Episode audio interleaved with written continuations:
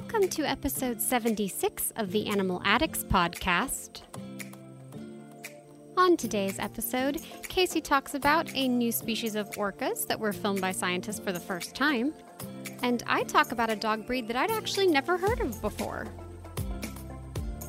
We go on to learn about two more awesome picks, and then learn about our interesting animal of the week. So let's dive into episode 76 of the Animal Addicts podcast.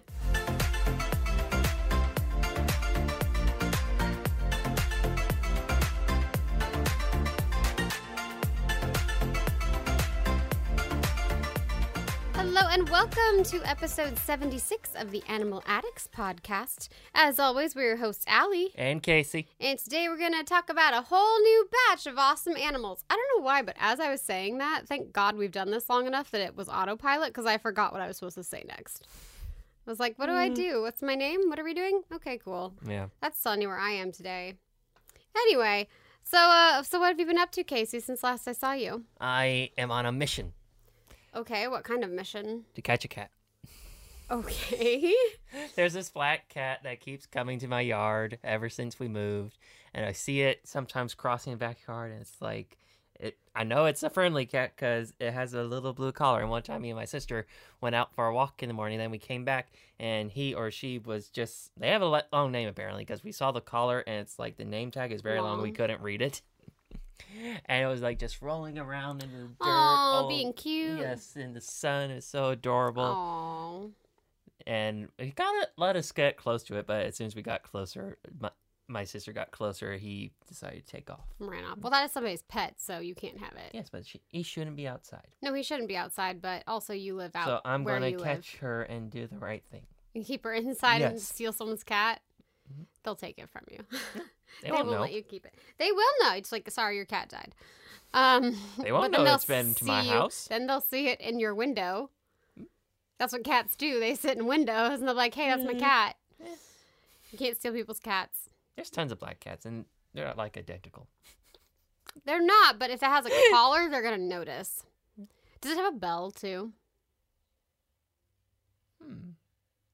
I want to say yes but i don't remember I just feel like most cat one. collars come with a bell. Also, like it's counterintuitive It's having like, a collar is good because then if someone the exactly like if that you have one of my a collar, it rang itself a dinner bell to the coyotes and your we cat got think eaten. because this was when we had we got because this was when this cat just stumbled and is like okay you're going to be ours now i guess Mm, One that moved in, yeah, that happens. and uh, so she was like always outside i named her kitten and we did get her a collar with the bell stupid. Um, no offense, but stupid. I get like if the cat goes missing, but if you're gonna let the cat be out, then I mean, I guess Mhm. that lets people know that it's somebody's cat. But like, it better be a breakaway at least. Mhm. Anyway, cats are, collars are not great on cats. They get them stuck on things. Anyway, that's why you get the s- a breakaway. That's what I said. Yeah, Yeah, breakaway. breakaway. Yeah. Um, but I don't think a lot of people think to do that. Also, you get to replace them a lot and the tag a lot. But anyway, um, yeah, but you can't take the cat, unfortunately. i think You i can't can steal it. i think i can Okay, well, good luck on that that neighbor drama. Anyway, yes, kitties should not be outside. we're not even sure if they're in my neighborhood Especially, you're near roads, aren't you out there? Yeah, they can't wander free when there's roads. I've seen dead cats on the side of the road, and I'm Yeah. like, come on, people. If you're near traffic, like if you're, it's kind of damned if you do, damned if you don't. Because if you're in like a more populated area, there's roads, and they're gonna get hit by a car, which they can still get eaten by a coyote in populated areas. There was there was someone. i have com- seen a coyote around yeah, there should be coyotes out there. Someone complained about coyotes, and like, and they need to do something about it. I'm like, stop moving in their territory. What do you want them to do? Be responsible with your pets and small children. Mm. Like, that's not on them. Anyway, and she was very angry with me because she was like, "There's an imbalance in nature." I replied like, "Yes, there is an imbalance Too of many nature. damn Too many humans." people." I was like, "Too many people." She's like, "Oh, that's the solution. Get rid of everyone." I'm like, Yes. "You're a dumb bitch." Anyway, I'm like, "You moved into their territory. What do you think they're gonna do?" Ugh, stupid people. Anyway, um, but yeah, um, yeah, but and if you're in the boonies, they get eaten. yeah So it's really tricky. Unless your cat is like I have to be outside cat, I wouldn't let them out at all. Period. i still wouldn't let my cat No, it's best not to. When we get a kitty coop when we were doing that for a while, Affy never got to go out because she never would have survived. She was not the brightest cat, and she was Mm. white, and just like it would have been bad. But our kitties before that used to be. We used to have always indoor. Well, Our, the first kitty we had when I was a baby baby was outdoor. He lived in the garage because our one dog would not tolerate him and would have killed him. So, but then after that, after that dog passed, then we had indoor outdoor kitties, and uh, two did not do well. And then Oh. we started doing the whole. You get to go out two hours after dawn, and you have to come in two hours before dusk, because that cat would go crazy if she wasn't outside. Anyway, keep your cats inside is the point of that. So Casey is trying to be a cat napper. anyway, I get the point, but Elsie, you're not supposed to do that. Um, But I need a kitty. just get a cat then. That's what I'm trying to do. That's not the way to get a cat. I think it is. No, you go to a rescue. They need them. Yeah. It's kitten season. They'll need to offload those. And Mm. mommies, poor mommies that get in there, they'll need to offload those. Anyway, um, speaking of cats, um, Mhm. my life still sucks. Um, with food and everything. related to cats. It is. It's we'll get there. Um, so I wound up getting sin. I don't. know, I think this happened after we recorded the last episode. So I got really bad sinus issues, and because of all the GI stuff, I can't take my sinus meds to help with it. Mhm. So I just die basically. Um, I it was like being after my surgery. I just had to lay in a position all of the time, and like the whole day. But anyway, so I was like knocked out for almost a week. And then, so I stopped trying any new foods because I was like, I already feel like crap. So how will I know if that's making me feel bad? Because like I already feel miserable. So finally got feeling a little better. I'm like, okay, now I'm gonna finally try a smoothie. So I did what the Mhm. nutritionist said to do, and you're supposed to do um, a quarter like strawberries or bananas or whatever kind of fruit you're gonna use. Obviously limited fruits because of issues. Um, and then a quarter either spinach, like baby spinach or zucchini, and then a quarter milk, which would be like a milk replacer type thing Yeah. for me, and then a quarter Greek yogurt. But when I went shopping, I didn't pay attention that it wasn't actually dairy Greek yogurt. So I was like, oh, crap. So when I went to make it, I was like, so I got the almond milk and I was like, I should probably get unsweetened because I'm sure there's like sugars and stuff added or sorbitol or something added to Mhm. the sweetened stuff. So I was like, okay. And I thought that almond milk was okay because I think the only other time I've had it, I made chocolate milk with it. So I think the chocolate just hid the nastiness. And I'm sure it was probably sweetened. of the unsweetened, yeah. So then I tried the unsweetened. Like I made, I just made a tiny bit because I was like, this is gonna be disgusting. And I made a tiny bit, and I was like, I will throw this up if I try to drink this. And I was like, let me try the just the almond milk on its own. I was like, oh, that's why. That's why this is so gross. But then I couldn't put the yogurt in because I was like, oh, this isn't dairy free. So I don't want to do that if it's gonna be a problem. But then also I know what dairy free yogurt tastes like. I'm like, so that is vomit in a thing. There's some good ones. No, there's not. Yes, there is. Silk has some good. Um, I think it's almond based milk for their yogurt. Yeah, I'm gonna disagree with you. It's there. good. It's really it's, nasty. It's good, but um, it the consistency is weird because it doesn't get really thick. Ew. No, it's really nasty. That stuff was awful. Anyway, so I did the almond milk and then I did the I did baby spinach and then I did strawberries. And I tried it and I was like, this is disgusting. I'm mm. not going to drink because stop vomiting. So I was like, maybe if I just, obviously I've already messed with the stuff because I didn't have the yogurt in there. But I was like, if I had yogurt, it's not going to be better because that stuff's nasty. So I mm. was like, well, let's just try like just having stuff beaten down at least should be easier to digest. I'm like, I'll just try adding a couple more strawberries. And I got frozen strawberries because like online it said to do frozen, which I think is pointless, but whatever. And it You did not. just buy fresh and put them in the freezer. Eh, I guess. That's what I do with my bananas. Um. Anyway, What? um, What's I don't that? know. I just don't know. Well, I eat a banana every day, so I don't want to have a, and I don't have issues with the banana, so I Mhm. don't want to have to make a smoothie of bananas I'm already having. I want other fruit, and I Mm. want some veggies because outside of the carrots that I eat and the you know iceberg lettuce that's on my sandwich, I'm not getting any veggies.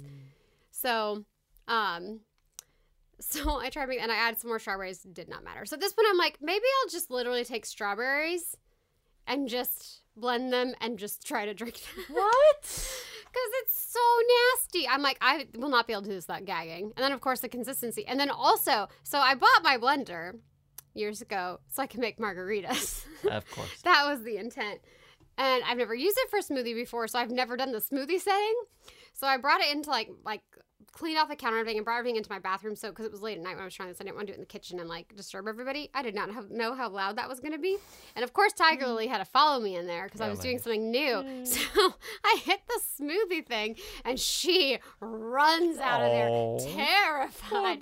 It was so loud. Um. Anyway, so it was crazy. So anyway, smoothies are out for now unless I can find a way. Because you can make smoothie like smoothies are really yummy when you have like milk in there and you have like some sugar or you have like Jamba Juice will put ice cream cream in it. So of course it tastes good because you have yummy stuff with yummy Mm. strawberries or yummy banana. Cause usually I like like strawberry banana mixes. Like I like those. So then it tastes good. Let me tell you, folks, does not taste good this way. And I don't. I'm fine with baby spinach, but usually I have at least a little bit of dressing on it. Like just eating straight baby spinach is kind of rough. But I think it was the almond milk was the real problem. I was like, Yeah. this is just disgusting. I can't do this. I thought I was okay with almond milk, and I am not. It's nasty. For my protein smoothies that I have after my workouts, it's a long list of what it's all in there, but it's one frozen banana, a half a cup of non-fat Greek yogurt, plain. Um, But it still has dairy. yes. Yeah. A cup of protein almond cashew milk. Trying to remember what else is in there. Yeah, There's a ta- two tablespoons of peanut butter, a scoop of my protein powder, and a teaspoon of no, a tablespoon of chia seeds. Yeah, this all sounds terrible. I'm sorry. It's good. It does like not it. sound good. It's good. But anyway, so I don't know. I'm gonna have to try to. f- I think I'm just gonna try to blend up and probably try the same with spinach and just Mhm. blend it up and just choke it down, so I can get some. I mean, I love my carrots, but I can't just eat carrots.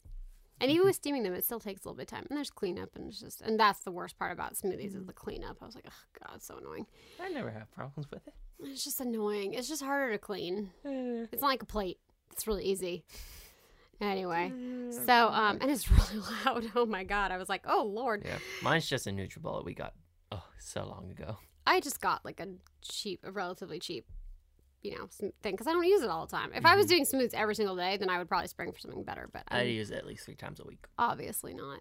So, anyways, that's still out. So I've yet to find any new food that's like good. I've found things that are okay. I tried doing the yam, doing a baked yam mm-hmm. instead of potato because they suggested that instead.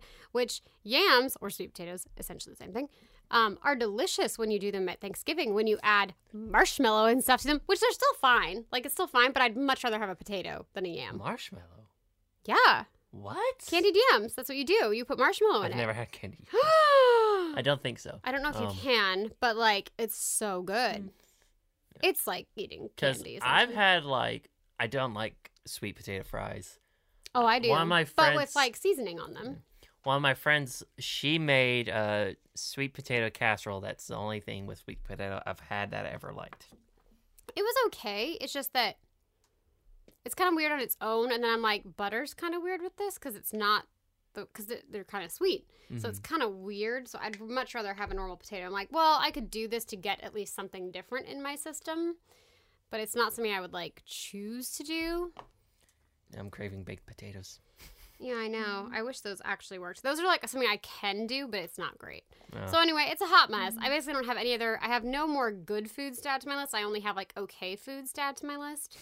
But hopefully, I'm gonna get a food allergy test by the time this airs. Hopefully, I will already have had it, um, so that I can do a little bit less of this guessing game. But I'm really tired of all of this, and also like eventually, you're supposed even people who have flares can eventually go back to eating normal things. They just can't have a lot of it.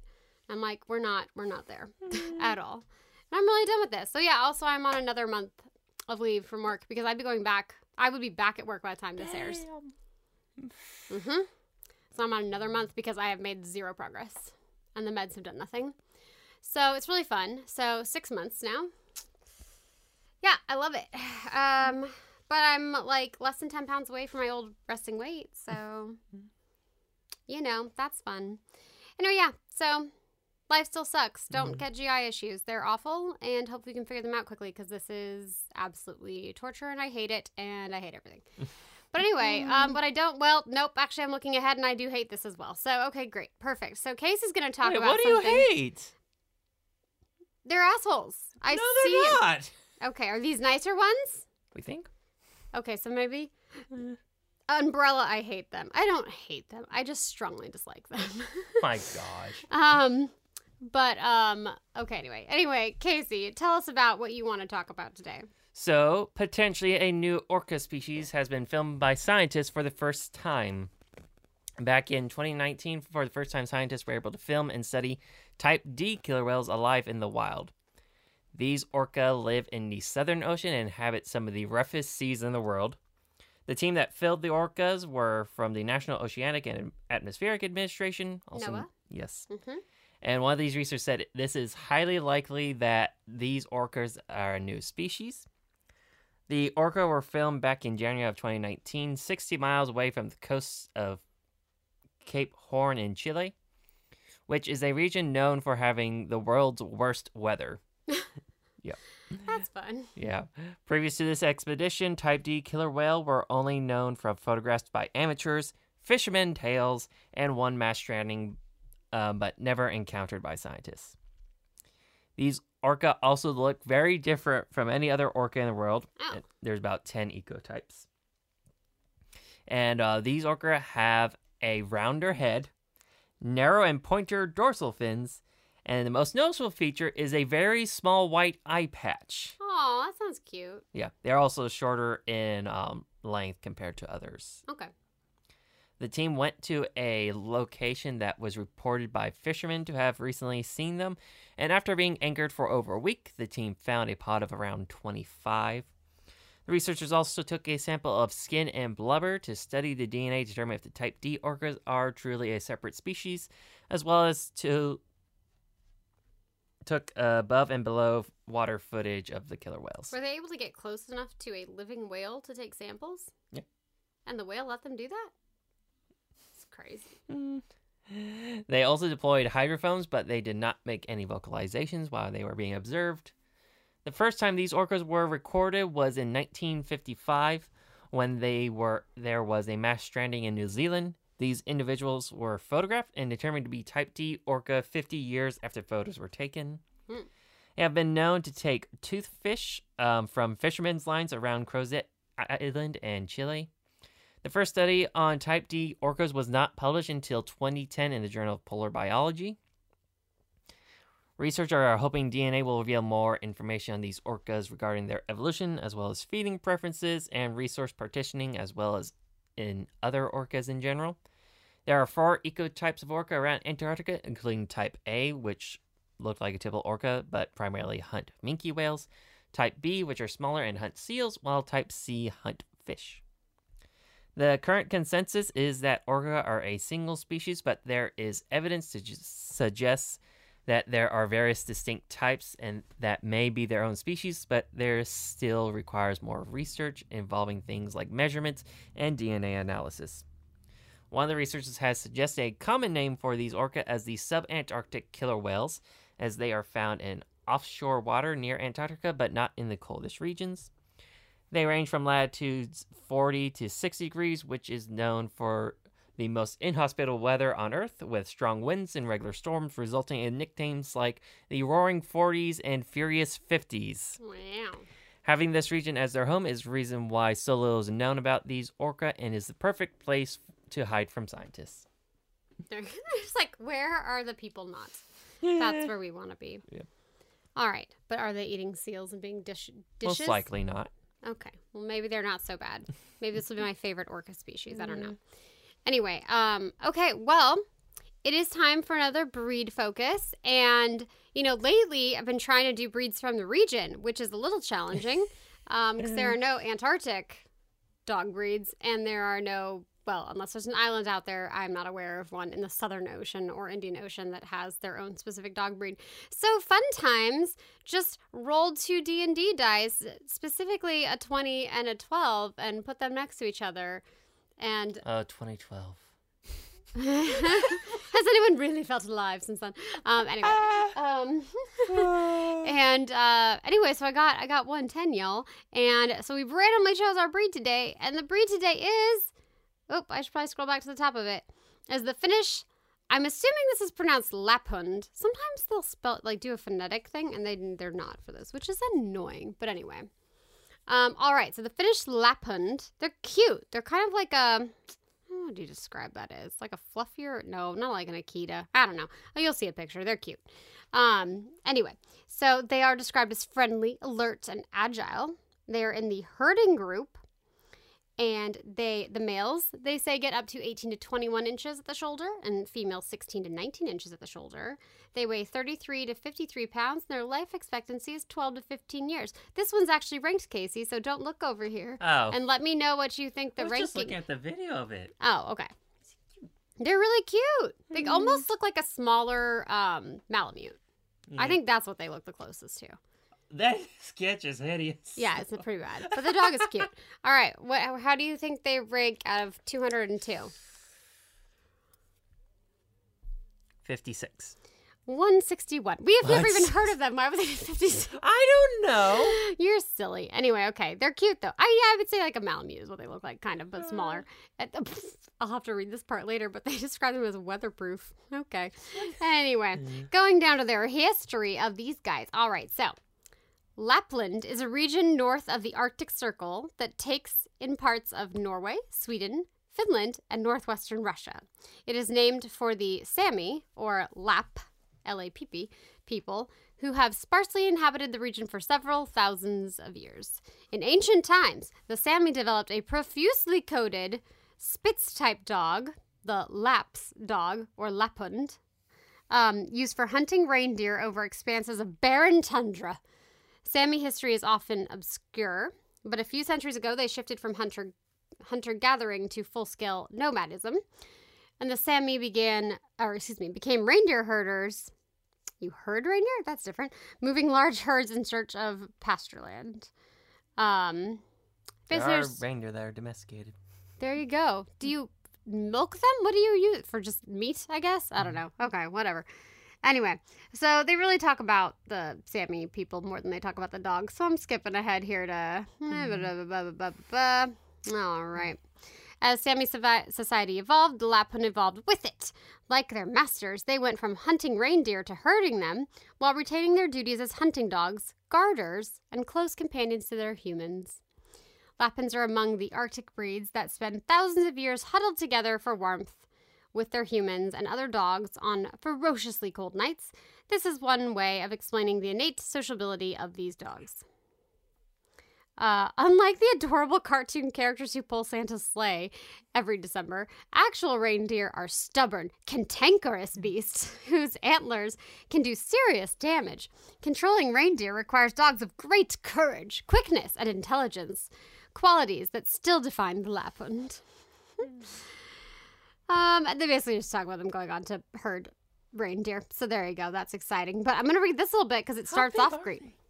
Uh, I just said it was like what 19 inches, 18 to 21 at the at the shoulder. That's still so small. Oh, it's not that big. Hmm. Uh, pff, I mean, corgis are herders and they're tiny. Anyway, they're tiny so they don't get kicked. Hopefully. All right, so here's their little about the breed. We'll see well, if they have. remember, they're technically big dogs with small legs. they think they are. Uh. Anyway, all right. So the weatherproof Finnish Lapphund is a tough and substantial reindeer herder from north of the Arctic Circle. This remarkably empathetic breed, okay, is among the friendliest of all dogs. I don't know why they've done it like the Spanish way of doing a question in this. Mm-hmm. This is English. This is very strange. Anyway, see? Oh. Anyway, once he's satisfied that you aren't a reindeer rustler. I love these people so much. Who writes these? Finnish Lapphunds with their luscious coat, sweet spitz like face, and profusely coated tail that curves over the back are instantly recognizable as Nordic dogs. Lappies stand about 20 inches at the shoulder and are surprisingly muscular and substantial for their inches. That was creepy. I don't oh like the way oh they put that. Quick and agile, they move effortlessly and can go from a trot to a full gallop in a second flat. Lappies are friendly and submissive companions, though a bit wary of strangers. They crave companionship and will be miserable when neglected. A distinctive breed trait is a strong startle reflex, the result of centuries spent ducking the antlers of ornery reindeer. Despite their propensity for shedding and barking, Lappies are popular pets in their homeland.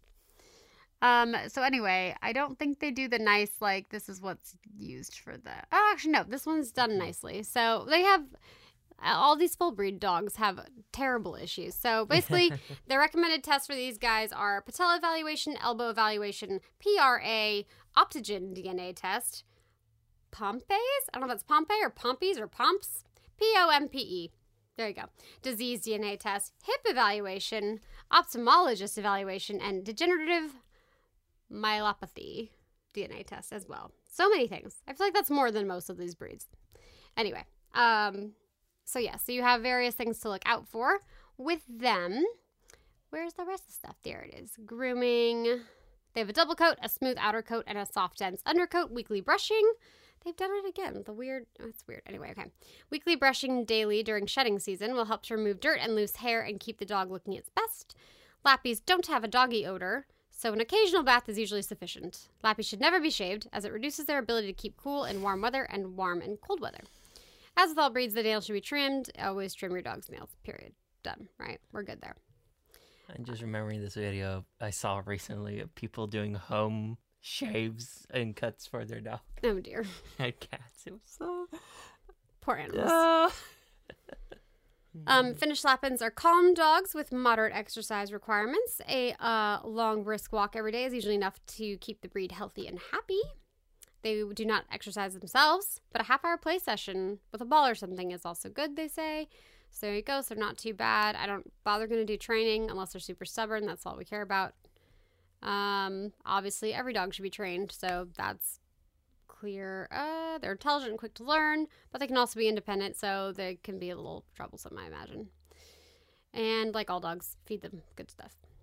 So anyway, that is the Finnish Lapphund, which I had known nothing about um, before now, but I will get a picture of that. Hopefully, I can find a picture of that since it's not a super popular breed, but it kind of looks like a small Malamute, I'd say. Anyway, but they're pretty cute. Um, and yeah, they there you go. They they heard ornery reindeer.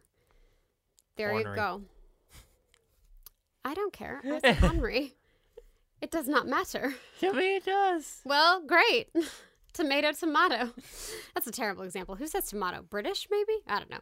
Anyway, um, so there we go. They say vitamin. Yes, but that's a totally different accent. And aluminium. I can't even say it. anyway, um, all right, and zebra. Which I feel like technically they are right, but I'm still going to stick to my guns and say zebra. Yeah. Moving right along, that is our uh, our breed, but it is time for our picks, and um, I'm running out of categories, y'all, for this section. So I was just like, what do I associate with Antarctica and colder places? Colors, white and blue. Uh, white. That is ice- not what I think. Yeah, that's what I see. Hmm. White, and then when it's like the really the water that's really pretty up next to all the like ice, and it's that like light blue color. Mm-hmm. Oh, it's so pretty.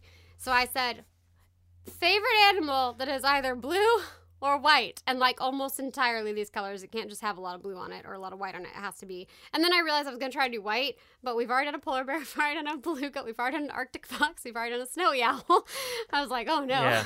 I just went as like I'm going to decide that this is going to be marine based, and it's like uh, 'cause I can't do a I was trying to out do something. left field and do a blue jay. Yeah, I was trying to do something from that region as best I could, so I, mm. I became a basic bitch, but that's okay anyway. So tell us who your choice was, Casey. I went with the blue shark. And tell us about them. So the scientific name for this species is Prionace glauca. This species has a global distribution, being found in all the world's ocean except the Southern Ocean and Arctic oceans. They are a pelagic species, so they are found in open water away from the coastline. The species' generic name, Prionace, is comes from the Greek word prion, which means saw, and achis, which means point. While glauca comes from the Latin word glaucus, which means bluish gray. Okay. Oh, like our little um our little blue dragon. Yes. What, what was he? Glaucus Glaucus? No, something else. But Glaucus was part of his Yeah. name. Blue sharks are a moderate sized species, reaching lengths up to 3 meters long. They have an average lifespan of 15 to 16 years, with some suspecting they can reach over 20 years. They pose little risk to humans as they live so far from shore, and they go after smaller prey that includes pelagic fish and small squid. Species also highly migratory and travel along migration routes, taking them across entire oceans. One potential adaptation for this lifestyle may involve their pectoral fins, which are relatively large compared to their body. Scientists suspect that they use these large fins to ride on ocean currents, which allows the shark to conserve its energy on these long migrations. They are relatively social as far as sharks go, and this species is even known to occasionally congregate in gender specific schools, with males and oh. females congregating in different areas. Scientists still don't know why they form these kinds of schools, but males and females typically only come together during the mating season. The blue shark is a viviparous species of shark that gives birth to live young. The female is pregnant for about 9 to 12 months, and the pups are nourished by their yolk sac that acts like a placenta. On average, a female will give birth to litters about 30, with some of the higher end of that spectrum giving birth to nearly 80. This species has a mutualistic relationship with pilotfish, which are a small species of carnivorous jackfish that have a banded coloration. The pilotfish congregate around these sharks and feed on parasites in the shark's mouth and gills. And the blue shark, in return, provides them with protection as they have few natural predators besides orca and larger sharks. And they get an easy meal when it goes hunting for fish. This species is currently listed as near threatened by the IUCN Red List, with while the Mediterranean population is critically endangered. The species is caught for the shark finning industry, but is not regularly targeted, and instead it is often caught as bycatch in long lines and drift net fisheries. As a result of these threats, the blue shark population has plummeted by 80% in some parts of its range. Wow. Mhm. They're cute. I looked at a picture of them. Are these some of the sharks that those seals were hunting? Sometimes uh, seals will go after um, small, some of the young ones. Okay. Anyway, good times. All right, so that is the blue shark. And keeping with the blue theme, I went super basic. I really do want to learn about them because they're cool. So I mm-hmm. chose a blue whale, and they are from the regions. There we go. Oh boy. All right, so their scientific name is Balanoptera? Balenoptera? Sure. Musculus. Musculus. Fine. It's It sounded cooler as musculus, but fine. Um, the species is a widely distributed species and can be found in all the world's oceans, including, oh, sorry, except the Arctic. I should finish that sentence. All the world's oceans except the Arctic, including off the coast of San Diego, but we have not seen them yet. They are a pelagic species that is found in open water away from the coastline. Despite the name, the blue whale, is actually gray in color but appears a light blue in water due to, ref- due to the refraction of light. Yeah, they definitely have like a gray blue color, but it's still on the blue side, so I count them. anyway, um, the blue whale is most known for being the largest animal to have ever lived. They can reach lengths of up to 33 meters and weigh 190 metric tons. The largest subspecies of blue whale is actually found in Antarctica, while those in the North Atlantic and Pacific max out around 27 meters in length. How sad and pathetic. They're so small. anyway, it is estimated that they can live between 80 to 90 years. So cool. Despite their enormous size, the blue whale feed almost entirely on some of the world's smallest animals, krill. Some of the largest blue whales will consume six tons of krill in a single day. They will also occasionally eat fish and copepods. Is that on purpose, or are they just going for the krill and they just get some fish? Sometimes intentionally. Okay, that's fun. Anyway, the blue whale is a filter feeder and will gape their mouth open, and once they get a mouthful, they will sieve, sieve? What am I saying? The water out. I, I was looking at it as seize for some reason, and I'm like, I don't know why they're seizing water. Anyway, the water out through the uh, through the baleen in their mouth, which keep the krill trapped inside. They belong to the family Balaenopteridae, hmm which are commonly referred to as the what? The rorquals? Yes, rorquals. Sure. Due to the throat grooves that expand when the whale is feeding and extend from the throat to their navel, increasing the amount of water and food they can ingest. Was that the thing down on the bottom that always like poofs out Their when they? yeah. Yeah, yeah, yeah. Okay, that makes sense. Anyway, um, excuse me. So this species is primarily solitary, but are sometimes found in small groups. They are a highly migratory species and will spend the summer months in polar waters where there is much more abundant resources. In the Pacific, they are also known to come around Southern California in the summer as well. Females are also known to stay around the Gulf of California from December to March if they have calves, and this area is suspected to be an important nursing area for the species in the Pacific. To put some perspective on the appetite of a blue whale calf, a blue whale mother can produce more than 50 gallons of milk each day, and the milk content is about 35 to 50% fat. This provides the huge amount of calories for the calf to grow and can equate to the calf gaining 250 pounds each day. Holy snap, that's a lot. Because the mother has to store the extra energy um, has to store the extra ener- energy reserves to care for her calf, blue whales are among the few sexually dimorphic mammals in which the females are larger. Oh, okay. A calf will stay with its mother until it is six to seven months, at which point it is already 15 meters in length. The blue whale is also one of the loudest animals on the planet, with the sounds that they emit traveling up to uh, or actually 1600 kilo. Why am I saying kilograms? Why can't I read anything today? kilograms, ridiculous. Kilometers away. Um, I don't know what this is even supposed to say, but you, oh, heathenists, that's what you're trying to say. But you heathenist humans, best not waste your time. You know, Casey, when you try to get creative, it makes things weird. anyway, but you care. heathenist humans, best not waste your time putting your ear in the ocean, as you cannot hear it because blue whale emits sounds. Uh, the blue whales emit sounds at a frequency far too low for humans to hear. It is suspected that they also use their vocalizations as a form of sonar to detect krill in the dark depth of the ocean, where there's likely also abundant prey. The blue whale is currently listed as endangered by the IUCN Red List. It is estimated there is somewhere between 5,000 and 15,000 mature individuals left. Thankfully, the current population trend is on the rise. This is a fraction of what the species populations were before the 20th century. The whaling industry decimated their populations and peaked in 1931 when 30,000 blue whales were killed. That's crazy. In one year, they killed that many? Yep. Holy snap. They have been um, protected from hunting by the International Whaling Commission since 1966, but there were some illegal hunting. There was some illegal hunting after that. However, no blue whales have been deliberately hunted since 1978. The most significant threats to the species. Excuse me. Why am I yawning? The most significant threats this species faces are collisions with ships and getting entangled in fishing gear. The species is protected under the Endangered Species Act and Marine Mammal Protection Act under the United States.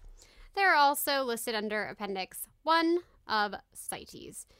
They did they just crash into boats or boats aren't paying attention and they crash into them?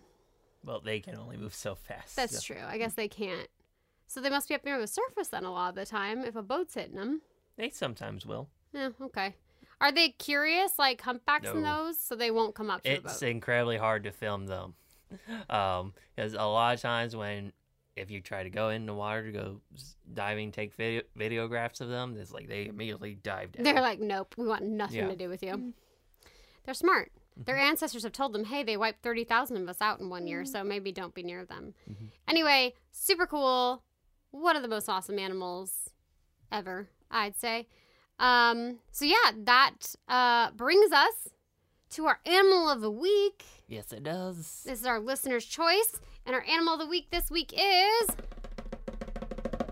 The glass octopus. the glass octopus. I saw a picture of them and they're cool, and I hope I can find one that I can post. Anyway, tell us about them, Casey.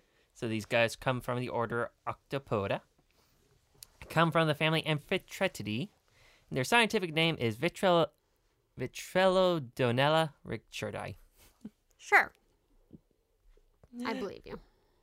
They are found worldwide in tropic and subtropic waters.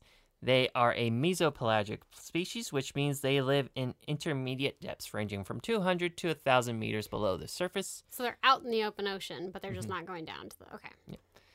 That puts them in the twilight zone. Oh. It is also suspected that they will venture into the bathypelagic, which is also known as the midnight zone, which ranges from 1,000 to 3,000 meters below the surface. And I'm assuming that's where there's like no light down there. Yes. Okay. It's suspected they have a lifespan of about two to five years, and they're approximately 45 centimeters long. Little is known about this species' diet. Scientists suspect, like other octopuses, it likely eats small crustaceans that are available in the depths that it lives at. The glass octopus obviously gets its name from its transparent body, in which only its eyes, optic nerve, and digestive tract are opaque in appearance. It's pretty cool looking. Mm-hmm. Very little is known about this species due to the fact that it lives in such deep parts of the ocean that are not easily accessible to researchers and is one of the least studied cephalopods in the world. Because of this, much of what we know comes from just a handful of sightings and some specimens retrieved from the guts of their predators. An exhibi- expedition done back in July of last year provided a huge find when the team filmed two live glass octopus. Hmm. In these videos, you can see several green spots on the octopus. These are the animal's chromatophores, which are the cells that enable their rel- relatives to perform amazing color changes for camouflage. Cool, cool. However, due to the depths these octopus live at, they are unlikely just a vestigial organ that no longer serves any purpose in their camouflage. Hmm, Okay. This species also has a reduced muscular system, making the animal very gelatinous. Uh, this octopus has oddly shaped eyes in that they are laterally compressed, giving them a cylindrical shape, whereas other octopus have a hem- hemispherical eye. This is actually one of the defining characteristics of the family of Amphitretidae. Um, this serves as part of the animal's camouflage because it helps to reduce the silhouette of its eyes when predators view it from below. Hmm, okay. To further assist with its camouflage, the glass octopus swims in a way to keep its digestive tract oriented vertically to minimize the size of the shadow that it will produce. This is especially important when it's traveling to the upper region of its habitat, which is when it is most vulnerable to predators. They also don't have as many suckers when compared to other species, um, as the glass octopus has just a single row of suckers on each arm, while many other octopuses have two rows. And in these spe- this species, the suckers are also more widely spaced apart from one another. Given that this species lives out in the open ocean rather than near the coast like many other octopus, this species faces some problems when it comes to reproduction. To deal with their environment, the male octopus have a modified third arm, which is known as a hectocotylus, which is basically an arm covered in sperm packets. When a male comes across a female, he will detach this arm and it goes into the female's mantle where it fertilizes her eggs. This has been disputed by some scientists who suggest, based on separate observation, that their he- ectocotylus is not detachable, showing that more research must be done on this species. But af- either way, the female is now faced with a problem of her own.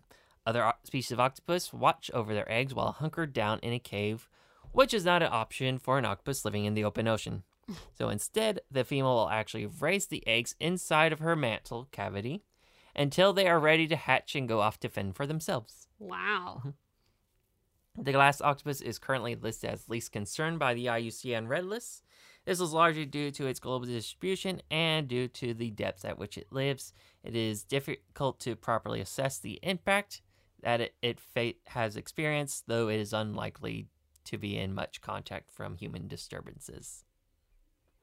All right. Well, they're pretty cool. Yes, Hopefully, I will get a good picture of them.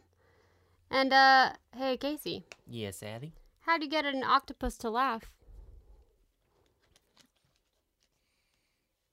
Mm, I don't know. You give them 10 tickles. My gosh, I told they you. don't even have ten. I told you you were allowed. Yep, you're giving them 10 tickles. Anyway, They don't have tentacles. They're arms. well, either way. That's a bad joke. Ah. There you go. That's what it says. That's what that's everyone calls them tentacles. There you go. That's what they're gonna be. They're not Doesn't- tentacles. Okay, well, that's what the layman refers to them as. There you go. Um, all right, well, that's time for our challenge, and I don't know what it's going to be. Um, Okay, so it is my turn. Yes, it is your turn. Do we not even know these things? I chose the category of our picks, so it is your turn for the thingy. Oh yeah, that's That's how it works. I did. I don't know. I just went with the flow. you just go with whatever. Yes. So, I've wanted to do this for a while. I kept forgetting it, Okay. but I'm calling it names are nonsense. Okay. So I will give you 15 names, Okay. and you will have to tell me if it is a valid scientific name for animal, or if it's some nonsense I made up. Are you giving like the, you know, Glaucus Glaucus type name? Oh, Jesus. okay, so I, I did an F last time, so my guess I'm going to get 40% on this one. I mean, I guess I have a 50 50 chance on each of them, right? Yeah. Eh, it might go better. So I'm going to give you 10 minutes, and there's 16 questions. Okay. Are you ready? As ready as I'm going to be. Okay, first one Tursiops truncatus. Tursiops truncatus? Yes.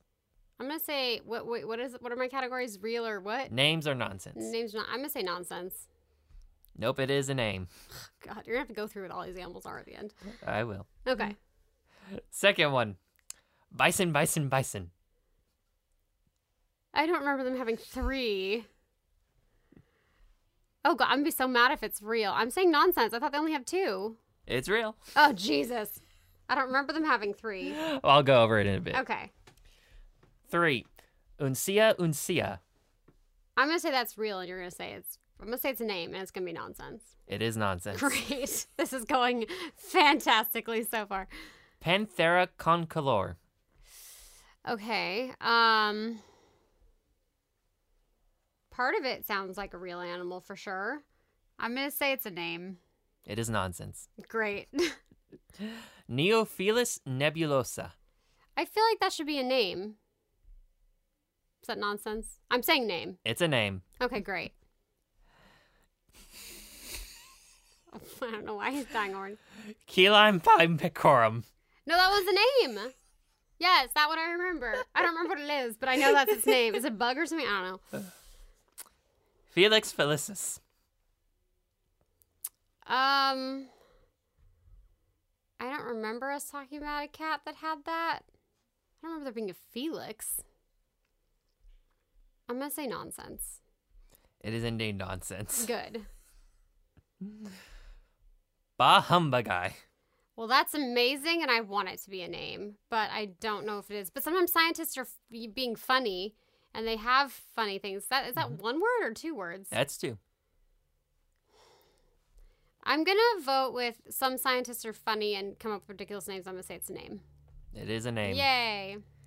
Felis unca. That one I believe is a name, unless it's Pantheris. I'm gonna say it's a name. It is not a name. It is nonsense. Gulo gulo gulo. I feel like Gulo Gulo is definitely a thing. I just once again don't know if it's three. I'm gonna do the opposite of bison, bison, bison. It's gonna be wrong. So I'm gonna say it's a name, and it's gonna be nonsense. It is a name. Yay! Nasua americana. Um. Ah, we talked about Nasua. Is that the? Is that the? Uh, oh my God, blanking on their names. The cute ones, coatis. Um. Americana though, I don't remember if one of them was Americana. It was like Nasua, Nasua, Nasua something. Uh, I mean, technically they're in the Americas, but I'll say it's a name, but I think it's actually nonsense. It is nonsense. Damn. Okay. Ursus pardus. A bear? Pardus? We haven't talked about all the bears, though. So maybe. I'll say it's a name. It is nonsense. Ugh. Heloderma suspectum. Okay, that's amazing. um, I'm going to say it's nonsense, though. It is a name. Ugh. I think I'm going to have like 20% on this. Acinonyx caseanus. I'm to say that's nonsense, but it's amazing if it is a name. It is nonsense. okay, great. Glaucus atlanticus. Ah, crap. um, Glaucus is real. Atlanticus? I don't. That doesn't sound right. I'm gonna say it's nonsense. It is a name. Ugh. Okay, last one. Pisaster americanus.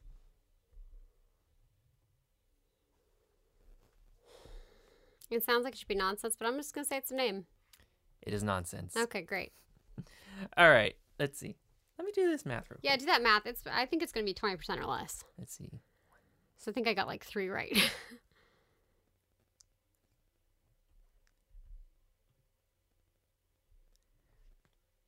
You got seven out of 16.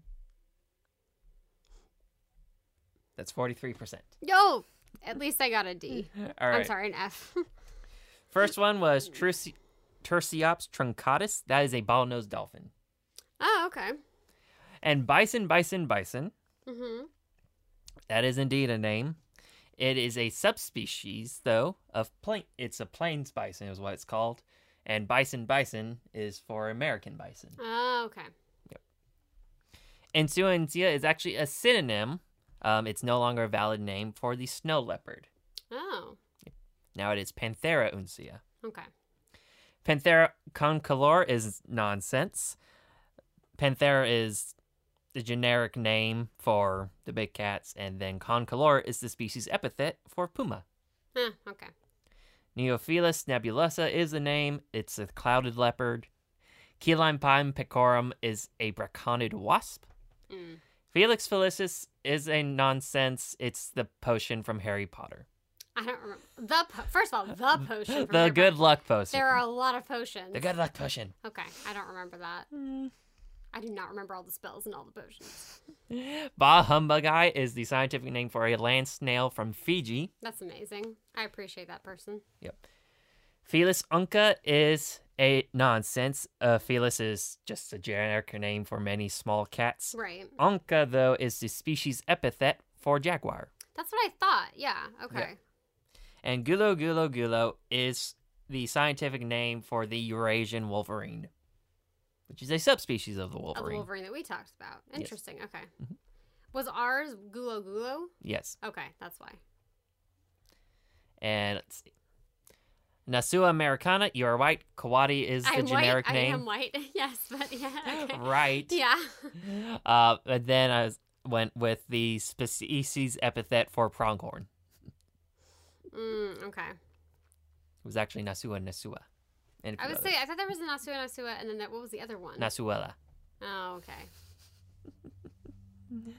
And Ursus pardus, you're correct. Most many bear species have the generic name Ursus, but pardus is the species epithet for leopard. This was mean because you used real words.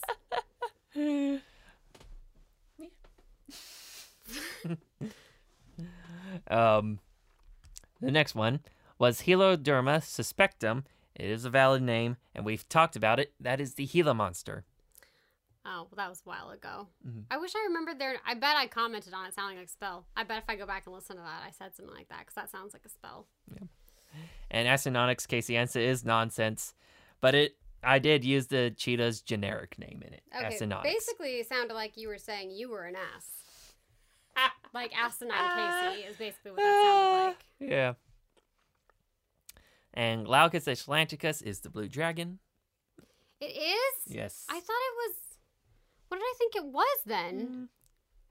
I don't know if I was saying it was Glaucus Glaucus or I mean Glaucus was part of it, but I didn't remember. Okay, anyway, continue on. Yep. and Pisaster americanus. Uh, Pisaster is the uh, generic name for the group of sea stars that includes the ochre sea star. Okay, And Americanus is a just very commonly used species epithet. then American animals. Yep. Is it bad that I heard Pisaster and thought it was like a Pokemon? I don't think so. It just sounds like it'd be a Pokemon name to me. It would be a good Pokemon name. See, I sort of know, not really Pokemon, but there you go. Yeah. All right, well, as per usual, wouldn't pass that class. But it is mean when you use other official parts of names and mix them up. Mm. So I'm like, I know that part's right. And then I know that is a thing that exists. And then mm. you put them together. It's not nice, man. It's not nice. I never claimed to be nice. No, that's true. Mm-hmm. Anywho, all right, well, that brings us to the end of episode 76. Thank you for listening. As always, we're your host, Allie. And Casey. And we will catch you on the next episode of the Animal Addicts Podcast.